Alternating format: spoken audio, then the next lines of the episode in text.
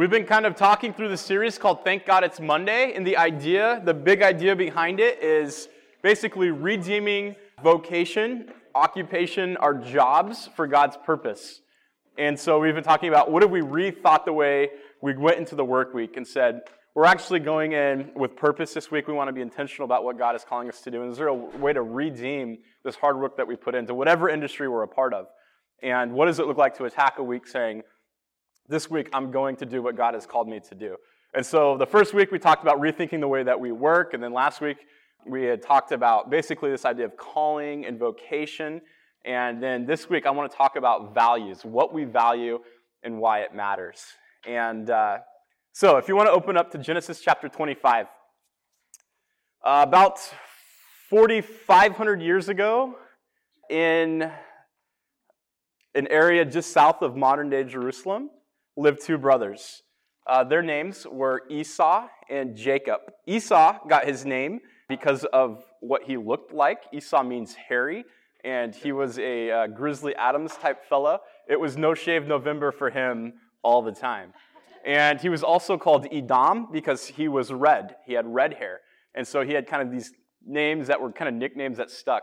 Jacob, his brother, uh, his name basically meant he was a weasel, and we'll find out why. But Jacob's kind of a weasel. And so they're twins, but don't let that fool you because they're like completely opposites.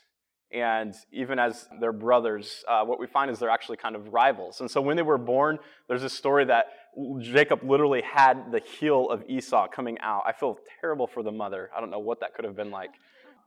But these, these boys were born 20 seconds apart or whatever that is. And so you have Esau who becomes the older brother. And in this, in this culture, the older brother, it was everything to be the older brother because as the older brother, you were heir to the throne of the house. You inherited everything. There was this great inheritance that awaited, which probably stinks for Jacob because he was like, I was 20 seconds too late. And so what we find is that both of these boys develop different personalities. Esau is this manly man that likes to go out and hunt. And so they would live in this camp, and he would go out into the wilderness every single day and hunt, and whatever he killed, the family would eat. And so he was very much a, a, a manly, a man's man. And, uh, and so because of that, his father loved him. Uh, he was very proud of him. Jacob, on the other hand, was a mama's boy. And what we find is that he liked to stay behind, and um, he, was, he was more into uh, the way the systems worked, and he liked to help around the camp. And so we find that he was, he was good at cooking, and he was good at preparing things. And so he, he became spent a lot of time with his mother, so he became close to the mom. And so even though uh, these two boys are twins, they're actually very different in their personalities. And then there's this phrase as the story starts in Genesis chapter 5, in verse 27, it says, The boys grew up. The boys grew up. And what we find is there's this story that becomes just completely transformative for them and for the way that history is shaped. And so in verse 29, it says, Once Jacob was cooking some stew, and Esau came in from the open country famished. He's completely exhausted and worn out from being out hunting. He said to Jacob, Quick, let me have some of that red stew. I'm famished. And it's red stew, and he's Edom, you know, he's red, so I don't know, maybe it was more appealing to him. I don't know, that was lame. Okay, that is why he's also called Edom, which means red. Jacob replied, First, sell me your birthright, which is like jumping in negotiations like to something extreme right away. He says, I need stew, I'm famished. And Jacob says, Well, this birthright, this that you you have because you're 20 seconds older than me, I want that. If you want stew, give me that. Which kind of makes you think, I bet you they've had conversations about this before in the past, right? Jacob has probably always been kind of pursuing this idea that it's not fair that just because you're 20 seconds older than me, you get to be the oldest brother and you get to have the inheritance. And so I'm guessing this isn't the first time they've talked about it. Esau said, Look, I'm about to die because he was dramatic, I guess. What is good? What good is a birthright to me? Jacob said, Swear to me first. And Esau swore an oath to him, selling his birthright to Jacob. And then Jacob gave Esau some bread and some lentil stew, and he ate and he drank, and he got up and left. And then these haunting words So Esau despised his birthright. Esau despised his birthright. So if we look at the bowl and the birthright is what's going on here in this story.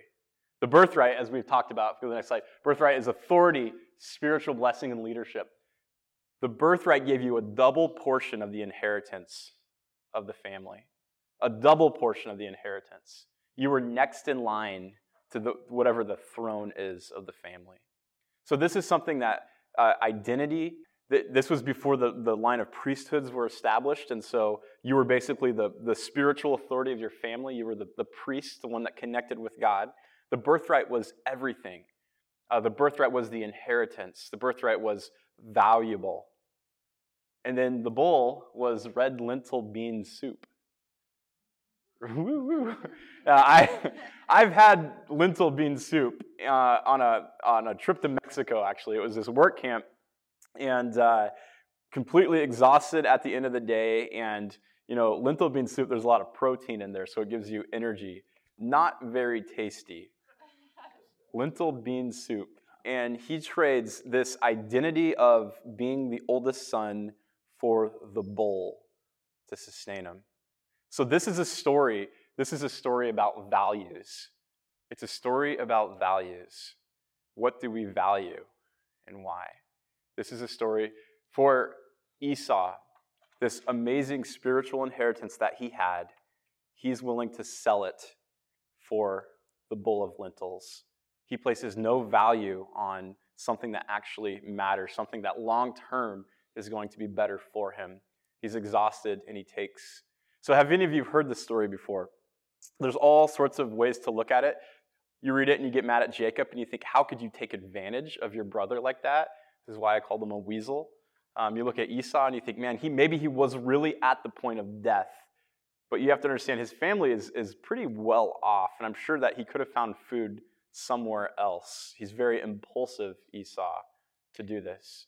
But it's essentially a story about values, and, and, and Esau wasn't willing to die for this inheritance that he had received.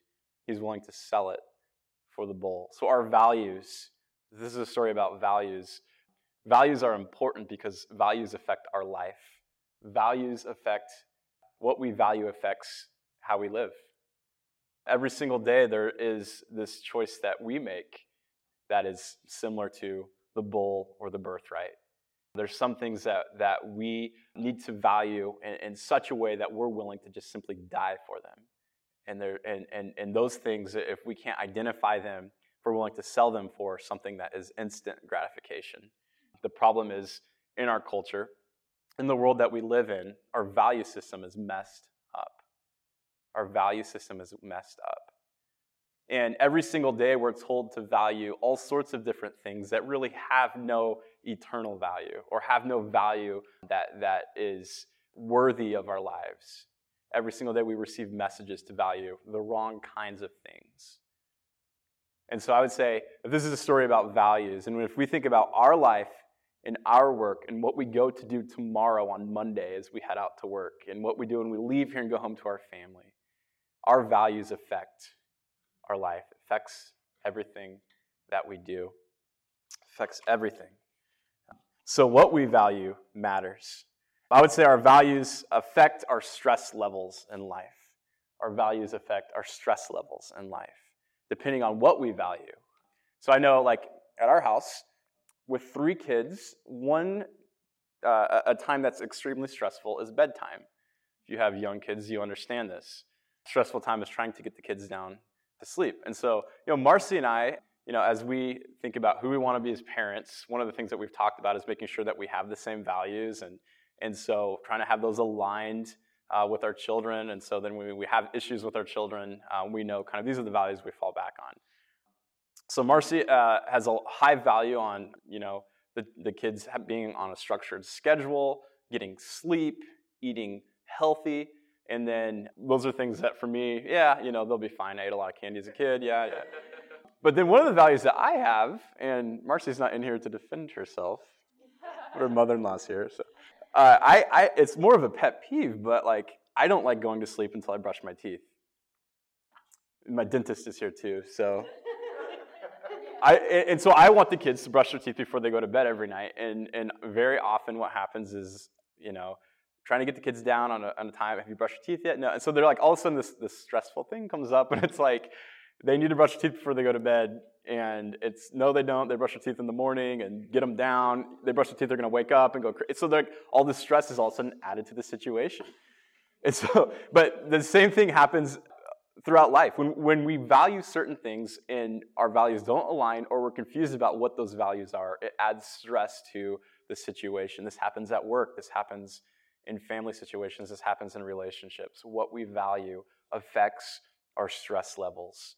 So being able to identify these are kind of what I'm all about, this is what I value with my life, and then aligning that with the people who are most important is so essential. For a church to say this is what we value is so essential because there's so many needs in this world and there's so many things that we're called to do or, or we're supposed to do that we can't do everything. But when we understand our values, when those are clear, we, ha- we could say no to some things that are really good because we care so much about these things that are valuable. And the stress level that we have as a community is we love that. We, we think it's a great cause, but this is what we value and this is what we're about. And so we have to have this identity wrapped up in these things over here. Values uh, affect the stress level of us individually, as us as families, as us as a community. Another thing that values affect, values are important because they control how we define success. Values control how we define success. So some people might really value making money, and there's nothing wrong with that. But what might happen is in their life, they have this pursuit of money, and, and they know if I could just get money, I can take care of my family, but so I'm going to work long hours. And, and, and by doing that, I'm going to, to sacrifice some things over here with my relationships and with my family. They'll place the value on making money. That's, the, that's how I define success. Other people might say life isn't about making money, and I, I want to be have a you know really pour quality time into my relationships, and so I'm going to give up hours at work so that I will have these really strong strong relationships because to me that's success. That's how I define success is these relationships. So there's these different things that we have that that define what is success or what is significance, and what we value controls that, and uh, and understanding whether or not we're willing to sacrifice certain things for those values is extremely important. Another thing, values sustain us in difficult times. We talk about values because they sustain us in difficult times. They build this kind of exoskeleton that when, even in the times where we feel empty, it keeps us upright, it holds us together. Our values, and you think about what your family values are. So, whenever your family is going through, whether it's financial strife, whether it's health, sickness, death, those values kind of hold you up and say, This is what sustains us. Values sustain us in difficult times. In my life, when I've gone through probably the biggest trials, and I'm pretty sheltered, I told Marcy the other day, I'm just a spoiled brat. When I have gone through difficult times, though, when everything has collapsed around me, when I feel broken, it's those values that I hold on to. And this is important, especially in things like relationships, when you've been wounded, when you've been hurt, when someone has taken advantage of you, like a Jacob, and it has weaseled something away from you. What are those values that you you can kind of be sustained with? So understanding values affects our life because our values can sustain us through very difficult difficult times. And then the values also are important because they influence eternity. Our values influence eternity. And uh, and this is important for a church and for followers of Jesus because in Ephesians chapter 2, the Apostle Paul is writing to this church in Ephesus, and he picks up on this language of inheritance, of being firstborn children, and, and, and talks about this life in Christ. Where much like this birthright, we have this birthright as followers of Jesus, where we have this rich inheritance awaiting us. There's this spiritual identity that's wrapped up that's extremely valuable. And, and he uses the language of the Old Testament of the firstborn sons talking about kind of like what Esau has. And then as this people, as this community in Christ, we have this birthright because of what God has done through Jesus for us. So there are some things that are eternal, and this birthright that we have, placing value on that, has this influence in eternity.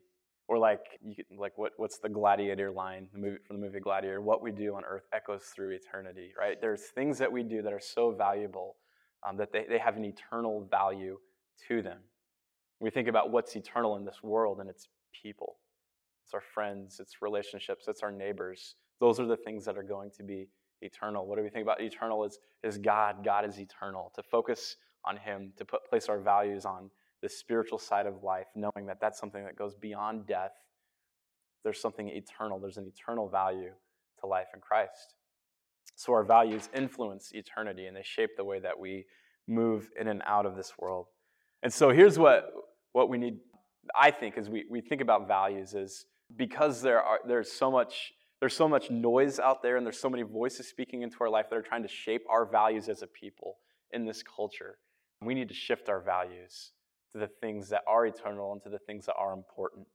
And so there's different shifts that we go through when we think about. It. The first shift would be we shift from reputation to integrity. We shift our values from our reputation to our integrity. John Wooden, the great UCLA basketball coach, talks about how reputation is what people think about you, and integrity is what you really are. So we all will want to have a good reputation. And this is something that's important for me because I'm a people pleaser, and as a pastor, I care very much not only what people think, but what they think about me personally. And so I'm constantly will come to this place where values, and I have a tough decision in my life, and I find myself leaning to what makes me look good in the eyes of others, opposed to like what's the right thing to do. That's what I need to do, even if it's a difficult decision. And so reputation is what the what the world thinks about us, what our coworkers think about us, we, we give a lot, place a lot of value on people that we don't really care about. We just want to be liked. We want them to think certain things about us. But when we shift the value from reputation to integrity, it becomes something that's this is who I am, this is who God created me to be, and I'm going to pursue what is right and what I know what is right. The thing about reputation is we can't control it. The thing about our integrity is something that we can control we have control over it, doing the right thing, even if it's not perceived that way. Our own conscience knows I am doing the right thing. I place a value on integrity over my reputation. There's a lot of people who have done significant things in this world where they put their reputation on the line because they know it's the right thing to do. In Colossians chapter 3 verse 23 it says, "Whatever you do, work at it with all your heart as working for the Lord, not for human masters." What a great verse. Working for the Lord, not human masters. I always think it's interesting when you look at the context of this verse, it's actually written to people who are in slavery. And so what we find is that when Paul is writing uh, to the church in this town, slavery is still a part of kind of the, the social order, the social makeup, and he's giving slaves value, first of all, because he's talking to them, but also because he's telling them that what you do actually matters. You have value because you're a human. So this is really a progressive kind of thinking for that time. But he says, whatever you do, work at it for, with all your heart as you're working for the Lord, not for human masters. And I think that applies to us too. Every single thing that we do, we have to remember yeah, we do have bosses, we do have people that we answer to, and we work for them, and our reputation is important, but we work for the Lord, and that's an integrity issue. We place our value on working for the Lord and not for men, working for God, working for this uh, inner character of who God has created me to be placing my value on doing the right thing um, no matter what, because I answer to God before I answer to people. Another shift that we make so, reputation to integrity comes to our value system. The second shift that we make is shifting from things to people. And I just talked about like this idea of, of, reputation, caring what people think. I'm not talking about that. When, I, when we shift from things to people, what I'm talking about is, is how we, what we value in this life how we love, how we interact with things uh, and with people. There's this uh, quote from Richard Rohr, who I always quote. He's actually this Franciscan, and he says, Jesus tells us to love people and use things. But in our culture, we love things and use people. Maybe you've heard that before. But what if we shifted our value to, to people when it comes to how we love others? We can live a whole life trying to gather things. We live in a very materialistic culture. And things aren't bad, but when things get in the way of others, when things when we love things more than we love people, our value system is is switched up and it's messed up. We love things more than we love people. The uh, old actress Sophia Loren, uh, Sophia, great name for a girl, by the way. Sophia Loren, uh, there's this story when she was working for this Italian director. He was her boss, and they were working on this movie. She ends up having, she's over in Europe, she has all of her jewelry stolen this thief comes in and just and steals all these things that are valuable to her. And so she weeps, she's a wreck, she's throwing a fit. And this boss comes in and he says to her, Sophia, early on in my life, I learned that I'm not going to weep for things if those things can't weep for me. Talking about physical, material things. And, and it's one thing, you know, I have, you know, might be like an heirloom or something important, um, but to say that things are more important than people, the things that we really weep for, that we lose. Or as one person said, this, the best things in life aren't things, right? Um, shifting our focus from things, from the material, to people who are etern- eternal.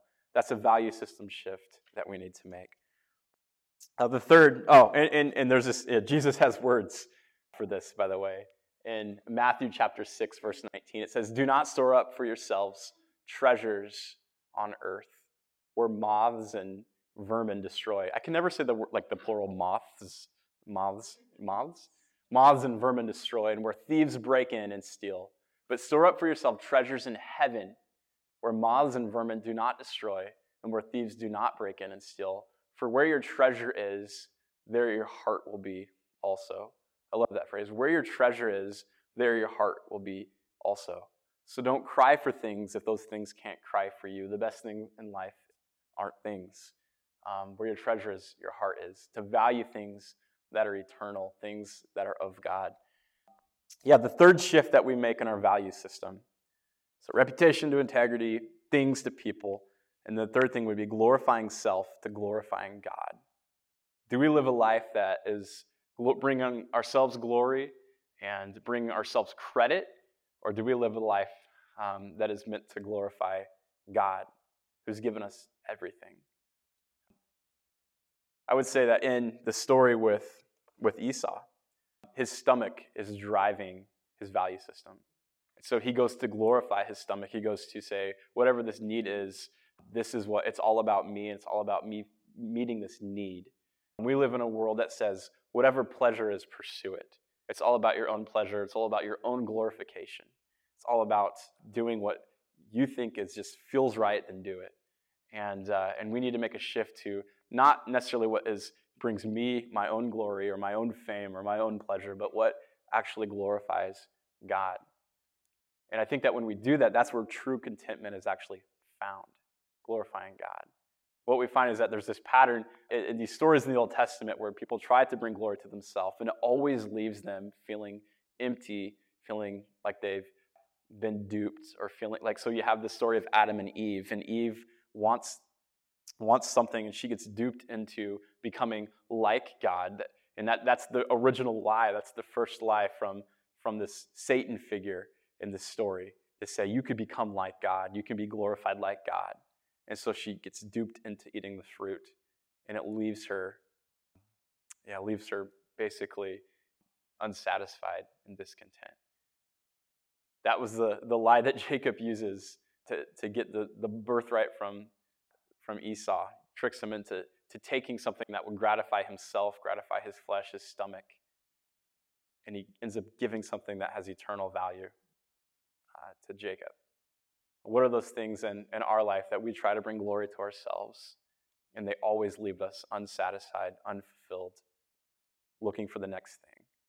Do we glorify ourselves or do we glorify God? 1 Corinthians 10:31 says, "Whether you eat or drink or whatever you do, do it all for the glory of God." With this different kind of mindset that whatever I'm doing today, whatever I'm doing tomorrow on Monday as I go to work, Am I doing it for myself or am I doing it to bring glory to God who has created everything and given us everything?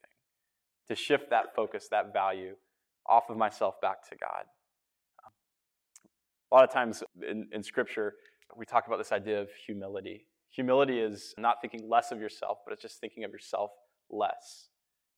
This idea of, uh, of being completely humble, being reminded that I'm not God. God is God, and I am a human putting myself in the right place in the story. And that can be hard to do, especially in our culture that, that values the self, right? The selfie, everything about me. But shifting that focus from glorifying myself to glorifying God. This fourth shift in our value system is going from being impulsive people to being patient people.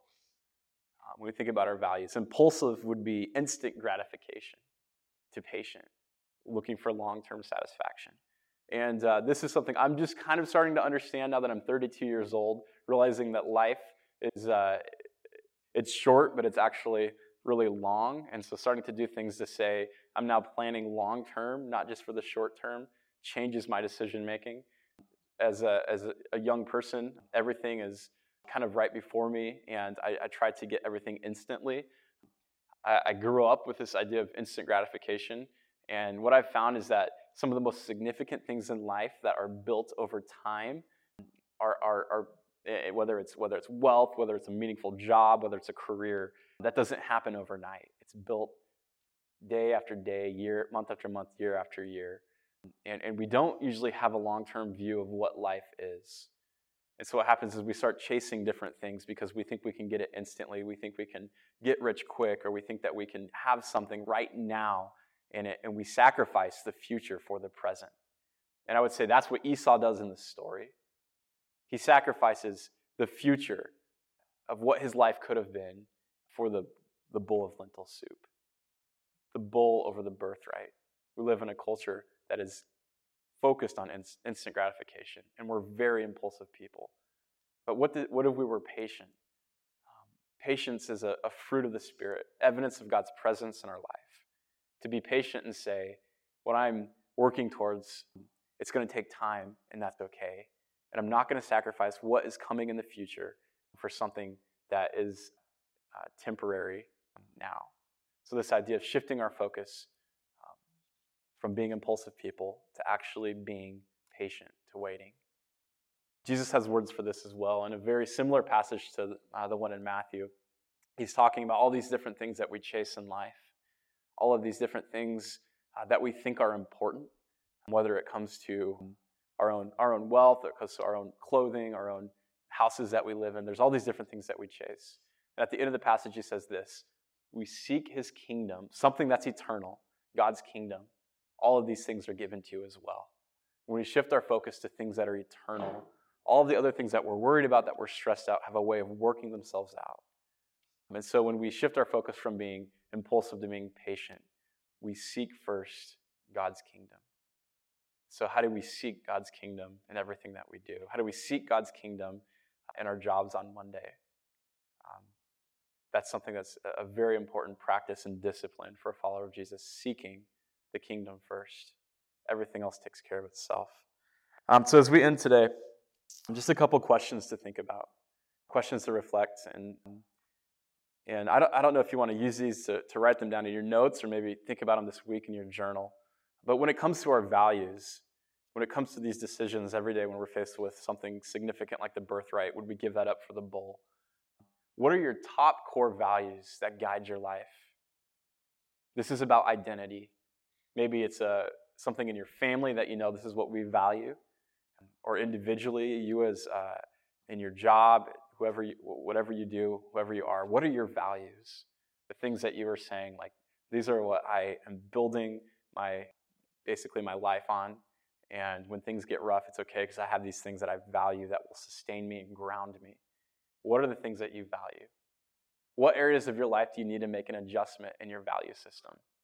Maybe it's you value things over people. Maybe you constantly are going for an instant gratification instead of waiting long term. What are the things that you value, uh, that the adjustments you need to make in your own value system right now? What are the, the birthrights that you were sacrificing for the bowl of lentil soup? And then, in what ways have you sold your birthright for a bowl? And how do you need to, need to make things right? Maybe you're in a place where you're on the other side of what Esau and Jacob did and you're like, I've already sold the birthright for this bowl of, bowl of soup, and you need to make it right. What is that thing that you've you've uh, you've given up or you've yeah you sacrificed for something that's not eternal and not satisfying? And the band's going to come up, and I'll just take a few moments. So uh, the band, Richard and Hannah, are going to come up. Uh, just take. to take a few moments to just kind of reflect on these questions. When it comes to your value system, what are your values? And as a church, my hope is that we will, we will value people over things, that we will value our integrity over our reputation. that we will value glorifying God, not just glorifying ourselves, not getting credit for things that only God can do, and that we will value being patient and, and putting on display what patience can look like in a world that's impulsive. As a church, those are very important values that I think that we need, and as individuals as well. But what do you value? Every every uh, service we end with an opportunity to take communion. Communion is, is set up over here, and as Richard and Hannah lead us through a song, my hope is that you would just take some time and reflect, that you would listen to God, that you would allow God to speak to you, to transform you, to change things in your life that need to be changed. And if you would like to, the communion is available over here that you can come up and move and take it if you're comfortable doing that. Communion represents the sacred moment that we've been talking about. Everything that we do centers around the communion table. Uh, the communion table represents the bread and the juice represent God's body that was broken on the cross um, for the world, and his blood that was poured out um, to wash away um, basically all of our brokenness, the things that keep us from living the life that God has allowed or has called us to both now and eternally. And so, as we take the bread and as we take the juice, this is something that's very sacred that we remember this is what God has done here in this world. We remember what He's done for us. And then we, as we take that communion, we say, We are a part of this story. And so we, becoming like God, break ourselves open and we pour ourselves out so that others may have life. And so the, the, the communion is a sacred act that we stop, we pause, we center ourselves around. And so as you take some time to reflect, as you take some time to allow God to speak to you, if you want to move towards the communion and do that, and we'll just take the next five minutes or so to allow God to speak to us. And, and then I'll close this benediction. So let me pray, and then we'll, uh, we'll have some time. Lord, thank you so much for this day. We thank you for your word and these stories that are 4,000 years old, um, but are just these truths about life that we're faced with every single day. As we look at the story of Esau and Jacob, Lord, I pray that you would reveal who we are in the story. Maybe we're like Jacob. Maybe we take advantage of, of someone else. Maybe we're like Esau. We've been taken advantage of, or we've given up something that's meaningful. Maybe we're, we're tempted with that decision of giving up something that's meaningful. That you would reveal to us today where we are in the story. And you would allow us to make the right decision. You would allow us to make um, decisions based on values that are eternal and sustainable. So speak to us today, Lord. Bring us clarity.